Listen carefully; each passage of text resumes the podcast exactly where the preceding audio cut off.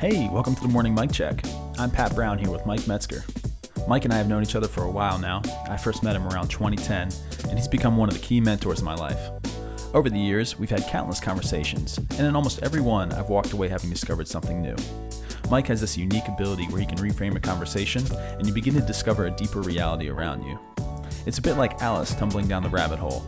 I'm releasing these conversations as an invitation to follow me as I go down that rabbit hole.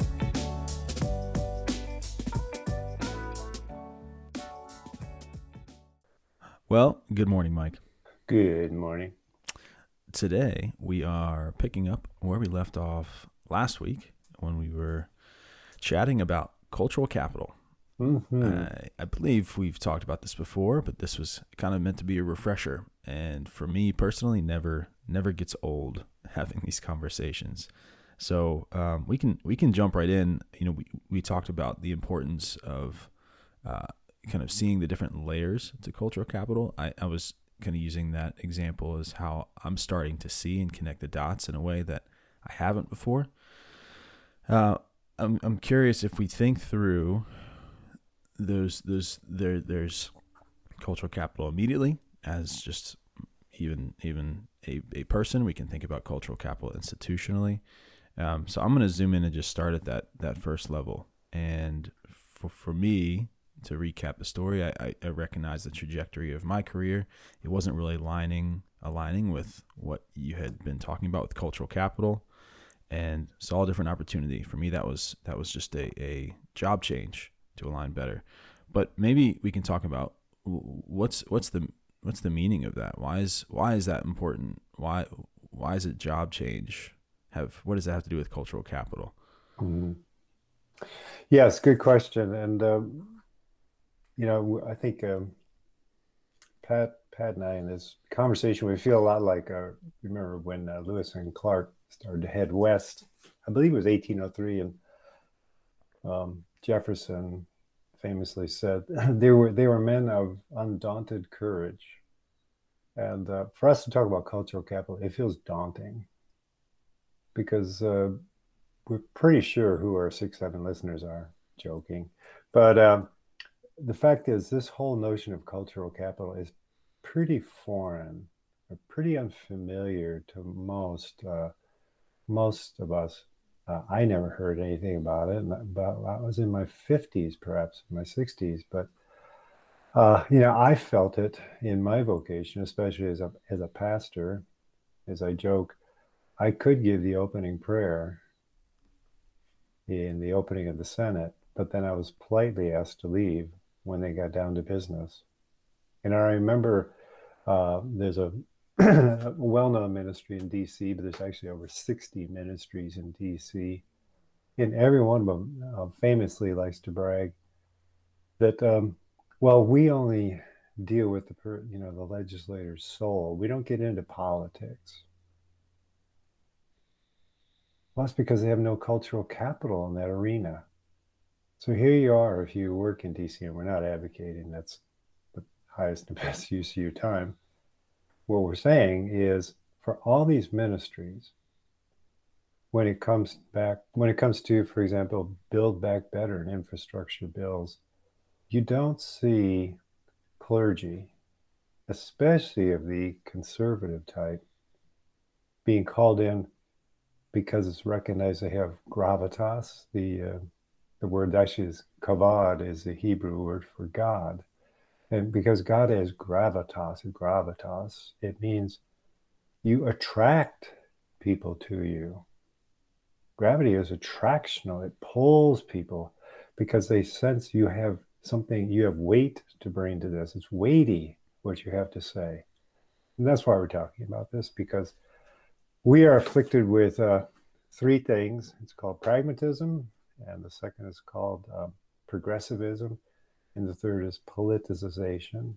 And because of that, we don't have any gravitas. We have very little, would be a better way to put it. And we never think about that in our workplace, any of these. And and so when the world seems to go screwy, or things seem to come apart, all we can do is complain, or try to get certain people elected.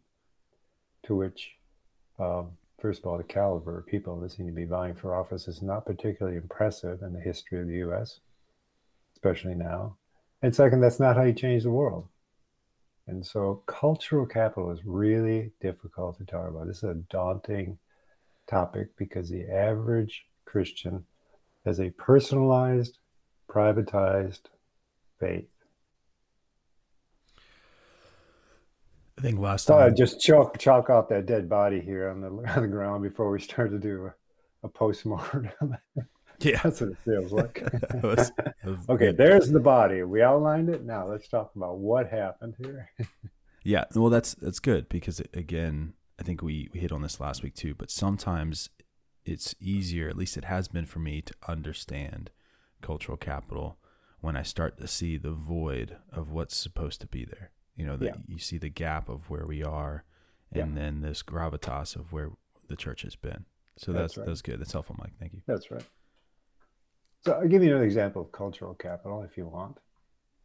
Sure. Um, people will understand cultural capital a la, frankly, the last instance, I believe, in history of the, of the uh, in terms of the conservative faith tradition would be the Clapham sect, those who lived in, in Clapham, England, just outside of London. Most famously known by William Wilberforce, 1790 to 1833, over 60 reforms, including the abolition of the English slave trade, but they were business people and artists and um, uh, playwrights, poets, um, and they believed it wasn't through argumentation nor even politics so much, although there was legislation, but it was the idea. One of their phrases was "make goodness fashionable,"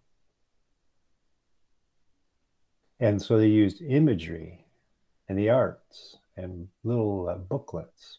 There were coffee houses. So that there, there's this, what grew was the sense that the slave trade, which seemed to be just sort of something you, you, you didn't imagine what was happening, it was just more, we got to have it, became something that was not beautiful. Now, I say all that because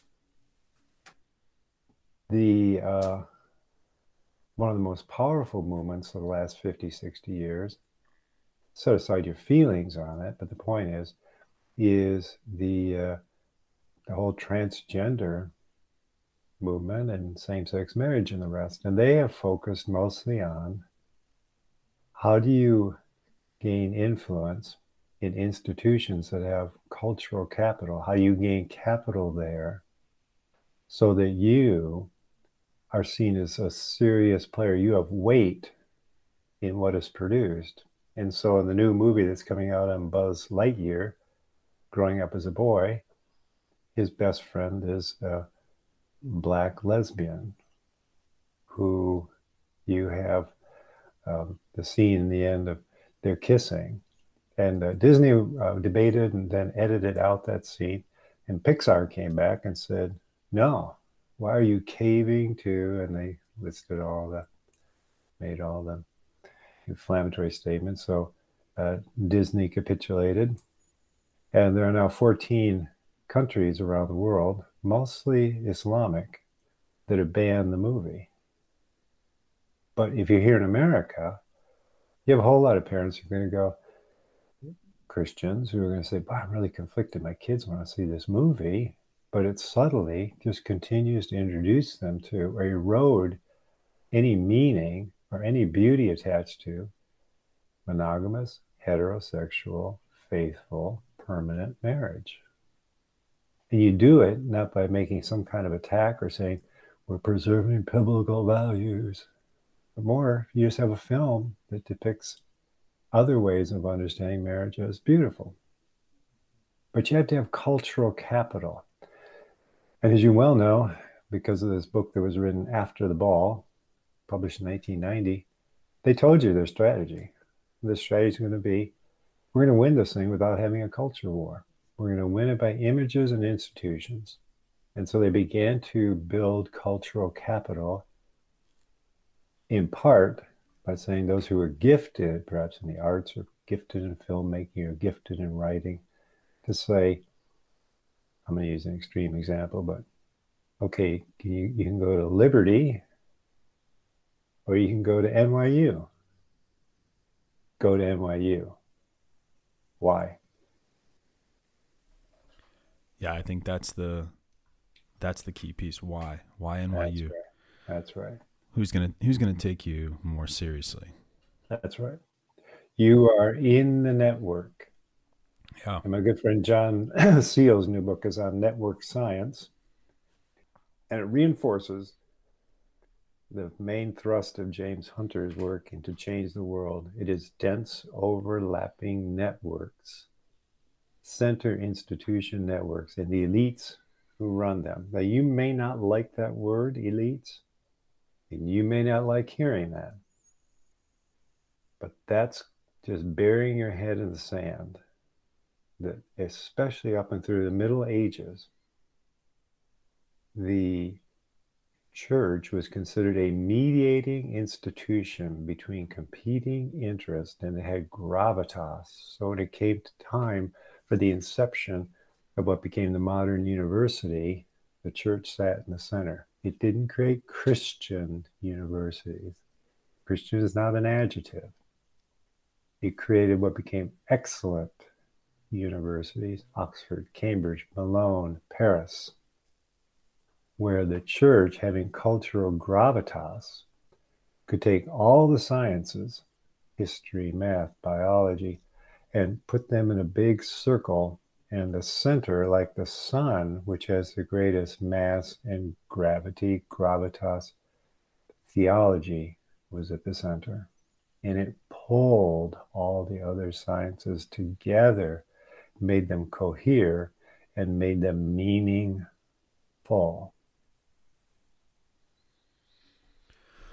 One from from my perspective, when I first started to hear you talk about these things, I was coming from the frame, probably of, of your average believer, which was you know the, the the culture has a problem. Maybe you start to shift into seeing the gap of cultural capital, and then you realize, well, it's you know it's their fault for not taking us seriously. We have the answers. You know, the, the mm-hmm. our faith has the answers. It's their fault. They should take us more seriously. And mm-hmm. then maybe you realize, or at least I started to, oh, it's not necessarily their fault. We're not we're not exercising what we already know. So let's take your example of uh, maybe build back better is is too big, but let's take. Uh, I don't know. Well, we can go with that. We'll take the uh, take take the um, Supreme Court ruling on who how marriage is defined. Sure, sure. Even using that, it's like okay, as as believers, we we have more we have more knowledge about how to handle this situation. But then I started to realize, actually, as believers, I don't think we do. We may have the head knowledge, but we don't have much of the experience on how to solve some of these complex problems according to our faith. And that's when I started to be awakened. And that goes back to the resume thing I think I talked about last week. And I started to really feel cultural capital when suddenly I'm the hiring manager at a large company and I'm seeing resumes come through. And you can feel the gravitas of someone on a resume and even more so on their phone screen if you flush out whether or not the resume is is is valid or or just inflated. And that actually that that started to be my my screening was uh, simply that. How, where's my fluff detector? And when i would do screenings i would detect whether or not or do my best to detect whether or not a candidate was was was fluff. Did did what they claim just describe maybe what they wanted to do or how they viewed what they did? Or did what they claim on their resume actually describe real situations where they solved real complex problems? That's right. And that's when I started to realize our problem's not out there. Our problem is actually in here. Do we even know how to solve some of these complex problems? And as I as I started to go down this path trying to grow as a leader in secular organizations, try, uh, it was a wide awakening that I think my faith does have the answer to these things, but I don't know how to solve these problems according to my faith. And that That's was right. that was pretty sobering. That's exactly right. And um, that's exactly right. It's you gain capital by um, you might be, you know, even though he's a rather eccentric individual, might be someone who says, uh, "I can beat the auto companies of their own game. I can create an electric vehicle far quicker. I create a more economic rocket. We want to go to the moon." Now we know what we're talking about, and but the fact of the matter is the old E.F. Hutton commercial. when E.F. Hutton talks, people listen. That's the old commercial. When Elon Musk talks, people listen. Why? It's not because he's maybe a little bit because he's eccentric, but he's also has accomplished things, and he has shown that big institutions have trouble innovating. So you're exactly right, Pat. That um, our point here today is where are the Christians who understand that? Listen, as a when I was a pastor, I I believed, hey, I know a truth that's actually eternal. That should give a far greater weight than anything else out there. It should actually make sense of everything. And I tried to preach that way. And you know, so I could preach before a lot of people. So why is it at the last uh, one of the larger events I went to once in Annapolis, and it was a commencement, and the speaker, um, I'll leave his name out, but he's well known, had to cancel last moment. They didn't say, "Hey, wait a minute, there's a guy here who speaks all the time, and he actually speaks on eternal truths. Maybe we ought to have him speak." you've got to be nuts, man! The guy's religious." Now, the solution isn't become a celebrity pastor. It's what you said, um, Pat, that you actually bring innovative solutions. And I find that fascinating because the Latin innovate comes from the Greek to renew. And the mission of the church is the renewal of all things. That would mean renewing how we eat, because America is becoming fatter. And even and there are Christians who take that seriously uh, and think about what would be healthier eating. What does the Bible say? What you find out is you've got to have cultural gravitas to be taken seriously. That your approach is actually healthier. And people aren't going to be drawn to it because you say it's because it's in the Bible they're going to be drawn to it because they'll say it's in the body. We have empirical studies on bodily. This is a better way to live. Then you get into now you then you have to deliver that product. Now you're into supply chains. Now you're into everything else that every other person who wants to make an impact in the world is competing for. It's a limited space. It's always under uh, competitive pressures.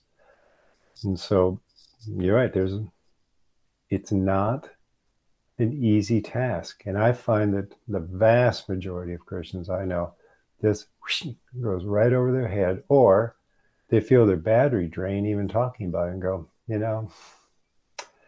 they love to quote, "I just want to live a quiet life, working with my hands, and get in a small group, and go to church and worship the Lord." there really is something so attractive about that. yeah. Well, then in that case, don't get stirred if, for example,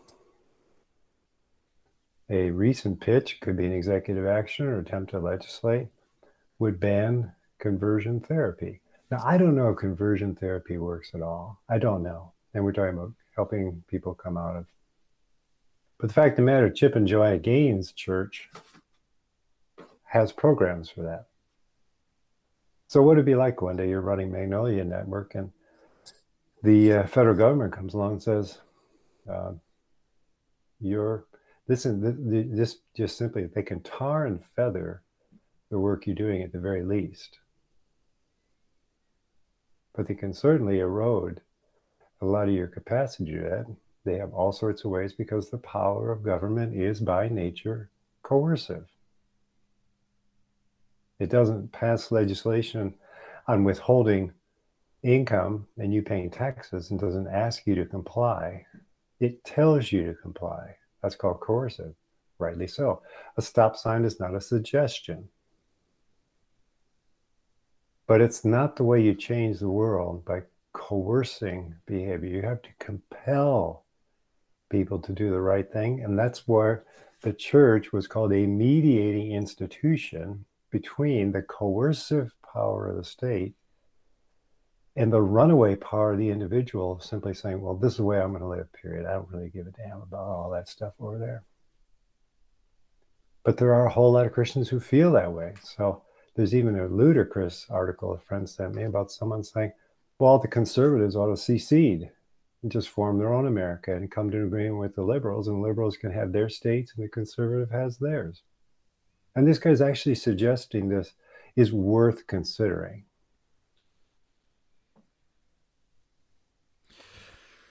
Hmm.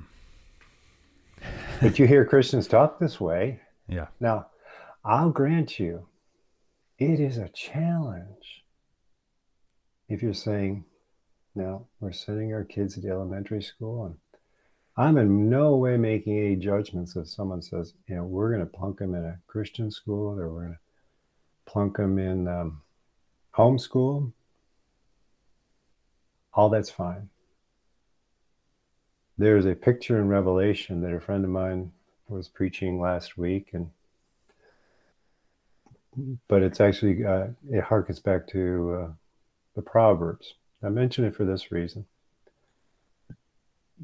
You have in creation this image of a woman. It's called wisdom. She is self-identifies as saying, "I was long before God began to create the heavens and the earth. I was there." I think it's the first mysterious emergence of the Father, Son, Spirit want to expand the circle of love by wedding their love with beings like them. Marriage. Now, here's the fascinating thing Jesus talked about a gatekeeper because sheep need to sleep in a pen, and yet they have to go out through the gate into various paths, vocations, the work they do. Now, that gatekeeper is typically called a prophet. And elsewhere in scripture, this woman, wisdom, Sophia, says, I stand at the gate and call out, Where is the wisdom? And all these paths converge at the gate. What's the picture? The picture is the church, as the bride, is supposed to be a prophetic conveyor of wisdom. So you're in tech pat and someone else over here is in sales and someone else over here is in independent living or assisted living or someone else over here uh, in uh, carpentry or someone else. And all these paths, the church is supposed to, as they send them out every week out of the sheep pen into the wider world, to be a resource for the knowledge of how things work and giving and helping and equipping so that the, so that believers gain cultural capital to be taken seriously. I think that's hardly being done today. In fact, I find it interesting. I don't know all the details, but after some plus 30, 40 years of investing in faith and work. The Redeemer Presbyterian in New York City, Tim Keller, has said of the eight things that they're going to focus on, one is almost an admittance that their whole faith and work hasn't been nearly as effective as they had hoped. In fact, he goes on to say, we actually need a Protestant version of Catholic social thought, which is far more robust than the faith and work movement in the Protestant world because it takes into account cultural capital. You've got to earn the right to be heard. And today, most of the stuff on faith and work has been A, focused on resourcing pastors to even understand the relationship, but B, frames most of it as biblical values and biblical principles, of which there's some validity. But the fact is, you can't work at Google and come in and say, hey, we'd be a better company if we followed these six biblical principles. That's not how you gain cultural capital. The sons of Judah learned the language and literature of Babylon so they could translate it into the language and the customs and the understandings of the Babylonians so that one day Nebuchadnezzar, with the plus 1400 temples in the city, perhaps representing plus 1400 deities, would say, Yours is the one true God. That is the way reality actually works. So it's daunting. Yeah. It is. It is. I think it's a great opportunity, frankly, for uh, if churches were serious about this, um, or maybe churches are never, never going to get on the ball on this, but the few that start these uh, fellows programs, which is like a gap year when you come out, is an initial stab at saying, here for this gap, we've got to start investing in a more robust formation of how you understand the faith. Um, but you know that, that, gets harder and harder uh, because more and more students come out with debt, and they've got to get after you know work and. Um, but these kinds of programs uh, they just don't happen overnight. It takes a couple of years to actually embody even the, the notion of cultural capital. It just does. Yeah. Yeah.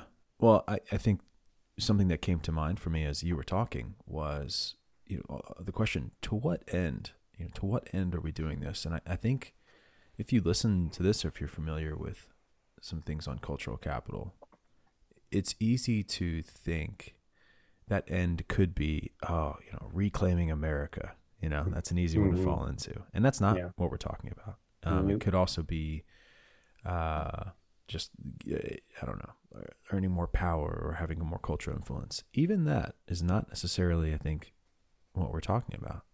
What came to mind for me was as I've started to to journey on this path and really feel like I'm in uncharted waters with with your input and wisdom, uh, it has been re- kind of this this recognition that God's call has been to be fruitful, multiply, fill the earth, and have dominion over the earth. Mm-hmm. Yep.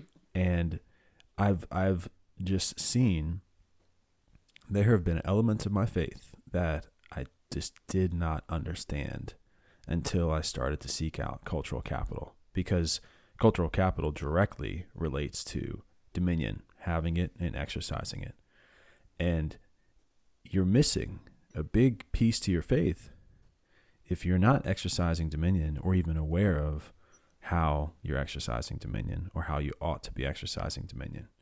And so I, I, I think it's important to talk. It's daunting, but it's it's not a means to an end. The end is the kingdom and you're seeking the kingdom of God. And how do you do that? Well, you do what he told you to do. And there's an element of exercising dominion, gaining cultural capital to do so, and that cyclical nature that is uh, will enliven a piece of your faith you probably didn't know you had. And I think that's that's important because it's it's not just chasing this thing, it is an embodied element of our faith that I think we've lost. Boy, I hit the nail on the head, especially right there in the end. I'm thinking about if um, you've folks, if you've never read "The Spirit of the Disciplines" by Dallas Willard, um, it's worthwhile because the first place you have dominion is over your body, and the fact of the matter is that the average believer I know doesn't have dominion over their appetites they don't have dominion over the language they use. They don't. They say things you go, that's about as far away from scripture as you can get, but they wouldn't know. They don't have a dominion over anxiety. They don't have dominion over their fears. They don't have dominion over their uh, food appetites. They don't have dominion over their sexual appetites. And so you're exactly right, Pat. The one thing that we share in human race is everyone is made to have dominion. Doesn't matter if you know Jesus or you don't. It's hardwired. And we are famous as a tradition in the last couple hundred years, really an aberration from historic Christianity, that we don't talk much about having dominion. We talk about making disciples, making, quote, fully devoted disciples, which will go to the end of the earth with the gospel. Well, newsflash You'll never be fully devoted, first of all, out of this life. You can come toward and come very close to perhaps the fullness of salvation, but never completely. Not in this life. And second, you're not going to be devoted if you don't have dominion over your body, which requires you first to have to understand what it means to have dominion, go back to the creation mandate, the cultural mandate, before you even get into the Great Commission. And this was where I think N.T. Wright saying the way forward for us as evangelicals is Iain McGilchrist's work, especially the master and his emissary. Because the work of neuroscience is telling you 95% of our behaviors are non conscious. We're not aware of them. They're culturally governed. So if you don't make cultures, you're not going to be able to govern your behaviors. And so I agree with what you just said. We just need to do what Jesus told us to do well, newsflash, we're not going to be able to do what Jesus told us to do if we have no cultural gravitas in shaping the cultures in which we live. We're going to fall prey to them. Not because we're bad people, it's because we're culturally conditioned people for the most part. And that's good because God created, had we never fallen, the governing of the culture would have been done by people following Christ. And so goodness would be fashionable, it would be easy, it would be natural, it would be you're working in this company, Pat, and you're working in technology, or perhaps you're, it could be an A line of work. And people are just naturally generous with what they know in the work they naturally work hard and responsibly. They naturally give to those who have less. They naturally love their neighbor.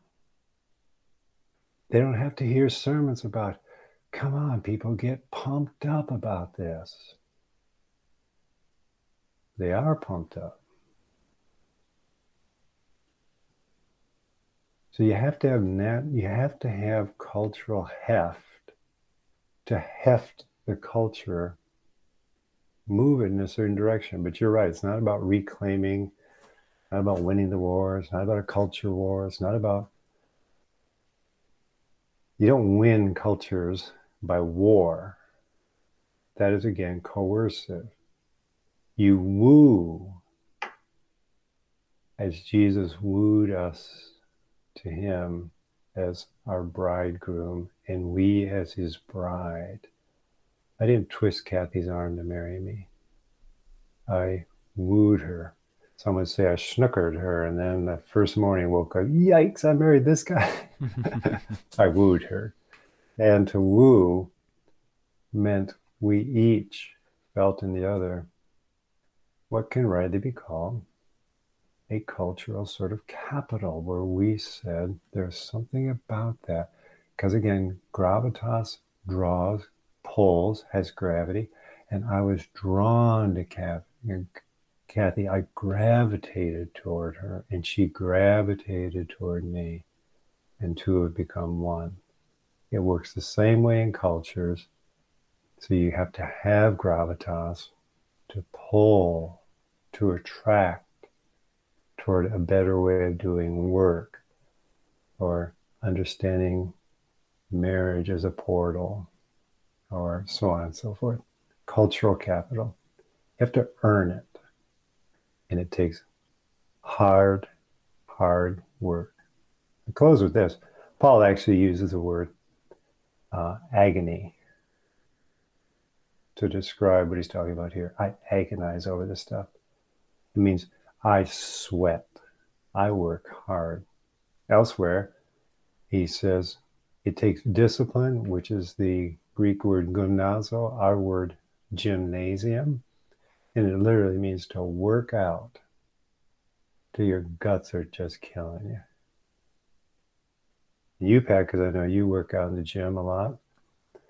And um, you can see all of Pat's pictures online. Kidding. um, but the fact of the matter is, you don't walk into a weightlifting competition if you haven't sweated bullets and worked hard to gain the sort of capital to be invited to that tournament and to actually win it. And that's the same way with every other field of expertise. If you don't like education, then you got to you got to do it. Horace Mann did 150, 200 years ago. You got to earn the capital to say we're going to create public education this way, and it's going to be for this purpose. And he filled, he took in the vacating of education by fund, by primarily evangelical Christians, the fastest growing movement at that time in the United States. And we vacated that space, and Mann and the rest stepped in.